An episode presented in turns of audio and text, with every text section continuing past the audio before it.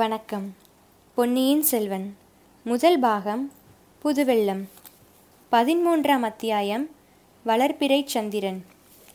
இளவரசிகளின் ரதம் கண்ணுக்கு மறைந்த பிறகு சோதிடர் வந்தியத்தேவனை வீட்டுக்குள் அழைத்துச் சென்றார். தம்முடைய பீடத்தில் அமர்ந்தார். சுற்றுமுற்றும் பார்த்து கொண்டிருந்த அவ்வாலிபனையும் உட்காரச் சொன்னார். அவனை ஏற இறங்க பார்த்தார். தம்பி, நீ யார், எங்கே வந்தாய் என்று கேட்டார். வந்தியத்தேவன் சிரித்தான். என்னப்பா சிரிக்கிறாய்? இல்லை, தாங்கள் இவ்வளவு பிரபலமான சோதிடர், என்னை கேள்வி கேட்கிறீர்களே. நான் யார், எதற்காக தங்களிடம் வந்தேன் என்று சோதிடத்திலேயே பார்த்து சொல்லக்கூடாதா? ஓஹோ, அதற்கென்ன, பார்த்து கொள்கிறேன். ஆனால் எனக்கு நானே சோதிடம் பார்த்து கொண்டால் தட்சிணை யார் கொடுப்பார்கள் என்று தான் யோசிக்கிறேன். வந்தியத்தேவன் புன்னகை செய்துவிட்டு, சோதிடரே, இப்போது இங்கே வந்துவிட்டு போனார்களே, அவர்கள் யார் என்று கேட்டான். ஓ, அவர்களா? நீ யாரை பற்றி கேட்கிறாய் என்று எனக்கு தெரிகிறது. ரதத்தில் ஏறிக்கொண்டு பின்னால் புழுதியை கிளப்பி விட்டு கொண்டு போனார்களே, அவர்களை பற்றித்தானே என்று குழந்தை சோதிடர் சுற்றி வளைத்து கேட்டார். ஆமாம் ஆமாம், அவர்களை பற்றித்தான் கேட்டேன். நன்றாக கேள், கேட்க வேண்டாம் என்று யார் சொன்னது? அவர்கள் இரண்டு பேரும் இரண்டு பெண்மணிகள். அது எனக்கே தெரிந்து போய்விட்டது. சோதிடரே, நான் குருடன் இல்லை. ஆண்களையும் பெண்களையும் நான் வித்தியாசம் கண்டுபிடித்து விடுவேன். பெண் வேடம் பூண்ட ஆணாயிருந்தால் கூட எனக்கு தெரிந்து போய்விடும். பின்ன என்ன கேட்கிறாய்? பெண்கள் என்றால் அவர்கள் இன்னார், இன்ன ஜாதி. ஓஹோ, அதையா கேட்கிறாய்? பெண்களில் பத்மினி, சித்தினி, காந்தர்வி, வித்யாதரி என்பதாக நாலு ஜாதிகள் உண்டு. கடவுளே! ஏன் அப்பனே, கடவுளை கூப்பிட்டால் நீங்கள் ஏன் என்று கேட்கிறீர்களே? அதில் என்ன பிசகு? கடவுள் சர்வாந்தர்யாமி என்று நீ கேட்டதில்லையா? பெரியவர்களுடைய சகவாசம் உனக்கு அவ்வளவாக கிடையாது போலிருக்கிறது. எனக்குள்ளே இருப்பவரும் கடவுள்தான், உனக்குள்ளே இருப்பவரும் கடவுள்தான். நீ இழுத்து கொண்டு உள்ளே வந்தாயே, அந்த என் சீடனுக்குள்ளே இருப்பவரும் கடவுள்தான். போதும் போதும், நிறுத்துங்கள். இத்தனை நேரம் பேசச் சொன்னதும் கடவுள்தான், இப்போது நிறுத்தச் சொல்வதும் கடவுள்தான். சோதிடரே, இப்போது இங்கே இருந்து போனார்களே, அந்த பெண்கள் யார், எந்த ஊர், என்ன குலம், என்ன பெயர் என்று கேட்டேன். சுற்றி வளைக்காமல் மறுமொழி சொன்னால். தம்பி, இதை கேள். சோதிடன் வீட்டுக்கு பலரும் வந்து போவார்கள். ஒருவரை பற்றி இன்னொருவரிடம் சொல்லக்கூடாது. இப்போது போனவர்களை பற்றி உன்னிடம் சொல்ல மாட்டேன். உன்னை பற்றி வேறு யாராவது கேட்டால் அவர்களுக்கும் உன்னை பற்றி ஒரு வார்த்தை கூட சொல்ல மாட்டேன். ஆஹா, ஆழ்வார்க்கடியார் நம்பி தங்களை பற்றி சொன்னது முற்றும் உண்மைதான். ஆழ்வார்க்கடியாரா? அவர் யார்? அப்படி ஒருவர் தங்களுக்கு தெரியாதா என்ன? ரொம்பவும் தங்களை தெரிந்தவர் போல் பேசினாரே. ஆழ்வார்க்கடியான் நம்பி என்று கேட்டதே இல்லையா? ஒருவேளை ஆளை தெரிந்திருக்கும், பெயர் ஞாபகம் இராது. கொஞ்சம் அடையாளம் சொல்லு பார்க்கலாம். கட்டையாயும் குட்டையாயும் இருப்பார். முன்குடுமி வைத்திருப்பார். இளந்தொந்தியில் வேட்டியை இறுக்கி கட்டியிருப்பார். சந்தனத்தை குழைத்து உடம்பெல்லாம் கீழிருந்து மேலாக இட்டிருப்பார். சைவர்களை கண்டால் சண்டைக்கு போவார். அத்வைத்திகளை கண்டால் தடியை தூக்குவார். சற்று முன்னால் நீயும் கடவுள் நானும் கடவுள் என்கிறீர்களே, இதை ஆழ்வார்க்கடியான் கேட்டிருந்தால் கடவுளை கடவுள் தாக்குகிறது என்று சொல்லி தடியினால் அடிக்க வந்திருப்பார். தம்பி, நீ சொல்லுவதையெல்லாம் சேர்த்து பார்த்தால் திருமலையை பற்றி சொல்கிறாய் போலிருக்கிறது. அவருக்கு அப்படி வெவ்வேறு பெயர்கள் உண்டா? ஊருக்கு ஒரு பெயர் வைத்துக்கொள்வார் அந்த வீர வைஷ்ணவர். ஆளுக்கு தகுந்த வேஷமும் போடுவாராக்கும், சமயத்துக்கு தகுந்த வேஷமும் போடுவார். சொல்லுவதில் கொஞ்சம் கற்பனையும் பொய்யும் கலந்திருக்குமோ? முக்காலை மூன்றரை வீசம் பொய்யும் கற்பனையும் இருக்கும், அரை வீசம் உண்மையும் இருக்கலாம். ரொம்ப பொல்லாத மனிதர் என்று சொல்லுங்கள். அப்படியும் சொல்லிவிட முடியாது. நல்லவருக்கு நல்லவர், பொல்லாதவருக்கு பொல்லாதவர். அவருடைய பேச்சை நம்பி ஒன்றும் செய்ய முடியாது. நம்புவதும் நம்பாததும் அந்தந்த பேச்சை பொறுத்திருக்கிறது. உதாரணமாக, தங்களிடம் போய் சோதிடம் கேட்டால் நல்லபடி சொல்லுவீர்கள் என்று அவர் கூறியது. அவர் பேச்சில் அரை வீசம் உண்மையும் இருக்கும் என்றேனே, அந்த அரைவீசத்தில் அது சேர்ந்தது. அப்படியானால் எனக்கு ஏதாவது ஆரூடம் சொல்லுங்கள், நேரமாகிவிட்டது, போக வேண்டும் ஐயா.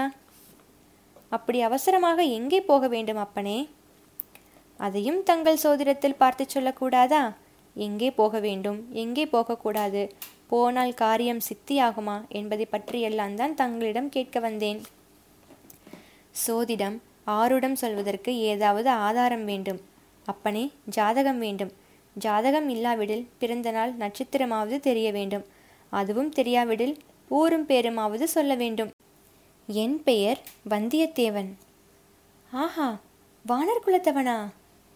ஆமாம். வல்லவரையன் வந்தியத்தேவனா? அவனேதான். அப்படி சொல்லு தம்பி, முன்னமே சொல்லியிருக்க கூடாதா? உன் ஜாதகம் கூட என்னிடம் இருந்ததே, தேடி பார்த்தால் கிடைக்கும். ஓஹோ, அது எப்படி? என்னை போன்ற சோதிடர்களுக்கு வேறு என்ன வேலை? பெரிய வம்சத்தில் பிறந்த பிள்ளைகள், பெண்கள், இவர்களுடைய ஜாதகங்களை எல்லாம் சேர்த்து வைத்து கொள்வோம். நான் அப்படியொன்றும் பெரிய வம்சத்தில் பிறந்தவன் அல்லவே. நன்றாக சொன்னாய். உன்னுடைய குலம் எப்பேற்பட்ட குலம்! வானர் குலத்தை பற்றி கவிவாணர்கள் எவ்வளவு கவிகளை எல்லாம் பாடியிருக்கிறார்கள். ஒருவேளை நீ கேட்டிருக்க மாட்டாய். ஒரு கவிதையைத்தான் சொல்லுங்களேன், கேட்கலாம். சோதிடர் உடனே பின்வரும் பாடலை சொன்னார். வானன் புகழுரையா வாயுண்டோ, மாகர்தன் கோன் வானன் பெயரெழுதா மார்புண்டோ, வானன் கொடித்தாங்கி நில்லாத கொம்புண்டோ, உண்டோ அடித்தாங்கி நில்லா அரசு. சோதிடர் இசைப்புலவர் அல்லவென்பது அவர் பாடும்போது வெளியாயிற்று. கவி எப்படி இருக்கிறது என்று கேட்டார். கவி காதுக்கு நன்றாகத்தான் இருக்கிறது. ஆனால் என்னுடைய கொடியை ஏதாவது ஒரு மாட்டின் கொம்பில் நானே கட்டிவிட்டால்தான் உண்டு. அரசு மரத்து கிளை மேல் ஏறி நின்றால்தான் அரசு என் அடியை தாங்கும். அது கூட சந்தேகம்தான். கணம் தாங்காமல் கிளை முறிந்து என்னையும் கீழே தள்ளினாலும் தள்ளும் என்றான் வந்தியத்தேவன். இன்றைக்கு உன் நிலைமை இப்படி, நாளைக்கு எப்படி இருக்கும் என்று யார் கண்டது என்றார் சோதிடர். தாங்கள் கண்டிருப்பீர் என்று எண்ணியல்லவா வந்தேன் என்றான் வல்லவரையன். நான் என்னத்தை கண்டேன் தம்பி? எல்லாரையும் போல் நானும் அற்ப ஆயுள் படித்த மனிதன்தானே. ஆனால் கிரகங்களும் நட்சத்திரங்களும் வருங்கால நிகழ்ச்சிகளை சொல்லுகின்றன. அவை சொல்லுவதை நான் சிறிது கண்டறிந்து கேட்பவர்களுக்கு சொல்கிறேன், அவ்வளவுதான். கிரகங்களும் நட்சத்திரங்களும் என் விஷயத்தில் என்ன சொல்கின்றன சோதிடரே? நீ நாளுக்கு நாள் உயர்வாய் என்று சொல்லுகின்றன. சரியாக போச்சு. இப்போதுள்ள உயரமே அதிகமாய் இருக்கிறது. உங்கள் வீட்டில் நுழையும் போது குனிய வேண்டி இருக்கிறது. இன்னமும் உயர்ந்து என்ன செய்வது? இப்படியெல்லாம் பொதுவாக சொல்லாமல் குறிப்பாக ஏதாவது சொல்லுங்கள். நீ ஏதாவது குறிப்பாக கேட்டால் நானும் குறிப்பாக சொல்லுவேன். நான் தஞ்சாவூருக்கு போகிற காரியம் கைகூடுமா சொல்லுங்களேன். நீ தஞ்சாவூருக்கு உன் சொந்த காரியமாக போகிறதானால் போகிற காரியம் கைகூடும். இப்போது உனக்கு ஜெய கிரகங்கள் உச்சமாய் இருக்கின்றன. பிறருடைய காரியமாக போவதாயிருந்தால் அந்த மனிதர்களுடைய ஜாதகத்தை பார்த்து சொல்ல வேண்டும். வந்தியத்தேவன் தலையை ஆட்டிக்கொண்டு மூக்கின் மேல் விரலை வைத்து, சோதிடரே, தங்களை போன்ற சாமர்த்தியசாலியை நான் பார்த்ததே இல்லை என்றான். முகஸ்துதி செய்யாதே தம்பி என்றார் சோதிடர். இருக்கட்டும், கேட்க வேண்டியதை தெளிவாக கேட்டுவிடுகிறேன். தஞ்சாவூரில் சக்கரவர்த்தியை தரிசிக்க விரும்புகிறேன். அது சாத்தியமாகுமா? என்னை விட பெரிய சோதிடர்கள் இருவர் தஞ்சாவூரில் இருக்கிறார்கள். அவர்களைத்தான் கேட்க வேண்டும். அவர்கள் யார்? பெரிய பழுவேட்டரையர் ஒருவர், சின்ன பழுவேட்டரையர் ஒருவர். சக்கரவர்த்தியின் உடல்நிலை மிக மோசமாக இருப்பதாக சொல்கிறார்களே, அது உண்மையா? யாராவது ஏதாவது சொல்லுவார்கள். சொல்லுவதற்கு என்ன, அதையெல்லாம் நம்பாதே, வெளியிலும் சொல்லாதே. சக்கரவர்த்திக்கு ஏதாவது நேர்ந்துவிட்டால் அடுத்த பட்டம் யாருக்கு என்று சொல்ல முடியுமா?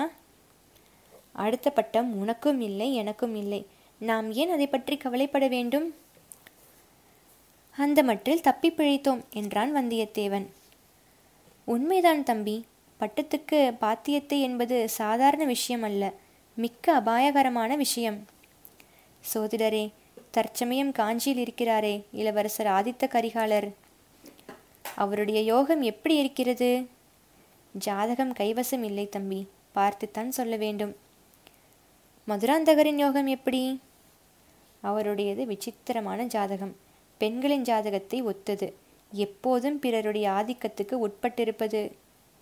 இப்போது கூட சோழ நாட்டில் பெண் அரசு நடைபெறுவதாக சொல்கிறார்களே, அள்ளி ராஜ்யத்தை விட மோசம் என்கிறார்களே. எங்கே அப்படி சொல்லுகிறார்கள்? கொள்ளிடத்து வடக்கே சொல்லுகிறார்கள். பெரிய பழுவேட்டரையர் புதியதாக மனம் புரிந்து கொண்ட இளையராணியின் ஆதிக்கத்தை பற்றி சொல்லுகிறார்கள் போலிருக்கிறது. நான் கேள்விப்பட்டது வேறு. என்ன கேள்விப்பட்டாய்? சக்கரவர்த்தியின் திருக்குமாரி குந்தவை பிராட்டிதான் அவ்விதம் பெண்ணரசு செலுத்துவதாக சொல்கிறார்கள். சோதிடர் சற்றே வந்தியத்தேவன் முகத்தை உற்று பார்த்தார். சற்று முன் அந்த வீட்டிலிருந்து சென்றது குந்தவை தேவி என்று தெரிந்து கொண்டு தான் அவ்விதம் கேட்கிறானோ என்று முகத்திலிருந்து அறிய முயன்றார். ஆனால் அதற்கு அறிகுறி ஒன்றும் தெரியவில்லை. சுத்த தவறு தம்பி.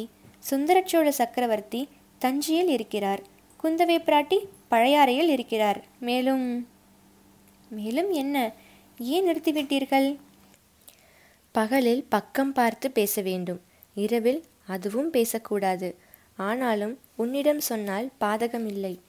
இப்போது சக்கரவர்த்திக்கு அதிகாரம் ஏது? எல்லா அதிகாரங்களையும் பழுவேட்டரையர்கள் அல்லவா செலுத்துகிறார்கள். இப்படி சொல்லிவிட்டு சோதிடர் வந்தியத்தேவனுடைய முகத்தை மறுபடியும் ஒரு தடவை கவனமாக பார்த்தார். சோதிடரே, நான் பழுவேட்டரையரின் ஒற்றன் அல்ல, அப்படி சந்தேகப்பட வேண்டாம். சற்று முன்னால் ராஜ்யங்களும் ராஜவம்சங்களும் நிலைத்து நில்லாமை பற்றி சொன்னீர்கள். நான் பிறந்த வானர் குலத்தையே உதாரணமாக சொன்னீர்கள். தயவு செய்து உண்மையை சொல்லுங்கள். சோழ வம்சத்தின் வருங்காலம் எப்படி இருக்கும்? சந்தேகம் சிறிதுமின்றி சொல்கிறேன். ஆனி மாத கடைசியில் காவேரியிலும் காவேரியின் கிளை நதிகளிலும் புதுவெள்ளம் வரும்.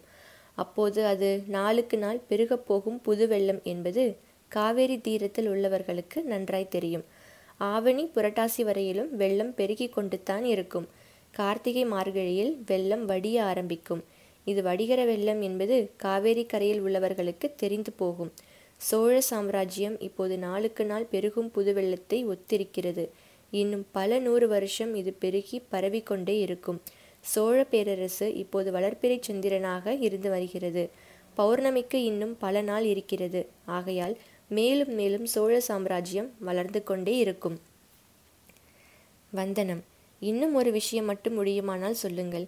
எனக்கு கப்பல் ஏறி கடற்பிரயாணம் செய்ய வேண்டும் என்ற விருப்பம் ரொம்ப நாளாக இருக்கிறது. அந்த விருப்பம் நிச்சயமாக கைகூடும். நீ சகட யோகக்காரன்.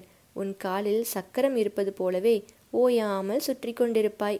நடந்து போவாய், குதிரை ஏறி போவாய், யானை மேல் போவாய், கப்பல் ஏறியும் போவாய். சீக்கிரமாகவே உனக்கு கடற்பிரயாணம் செய்யும் யோகம் இருக்கிறது.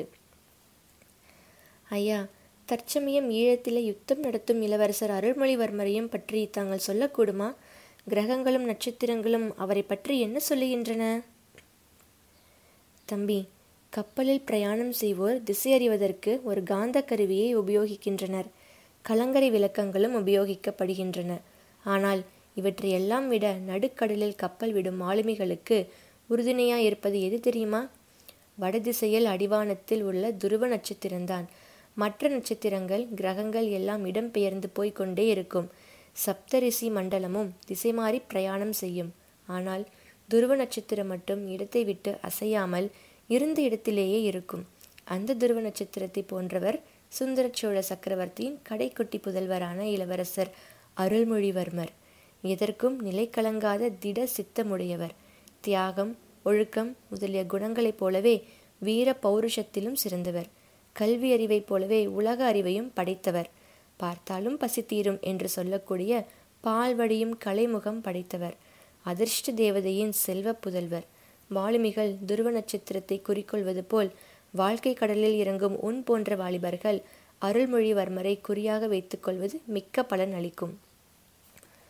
அப்பப்பா, அருள்மொழிவர்மரை பற்றி என்னவெல்லாம் சொல்லுகிறீர்கள்! காதலனை காதலி வர்ணிப்பது போலல்லவா வர்ணிக்கிறீர்கள்? தம்பி, காவிரி தீரத்தில் உள்ள சோழ நாட்டில் யாரை கேட்டாலும் என்னை போலத்தான் சொல்வார்கள். மிக்க வந்தனம் சோதிடரே. சமயம் நேர்ந்தால் உங்கள் புத்திமதியின்படியே நடப்பேன். உன்னுடைய அதிர்ஷ்ட கிரகமும் உச்சத்துக்கு வந்திருக்கிறது என்று அறிந்துதான் சொன்னேன். என் மனமான வந்தனத்துடன் என்னால் என்ற பொன் தனமும் கொஞ்சம் சமர்ப்பிக்கிறேன். தயவு செய்து பெற்றுக்கொள்ள வேண்டும். இவ்விதம் கூறி ஐந்து கழஞ்சு பொன் நாணயங்களை வந்தியத்தேவன் சமர்ப்பித்தான்.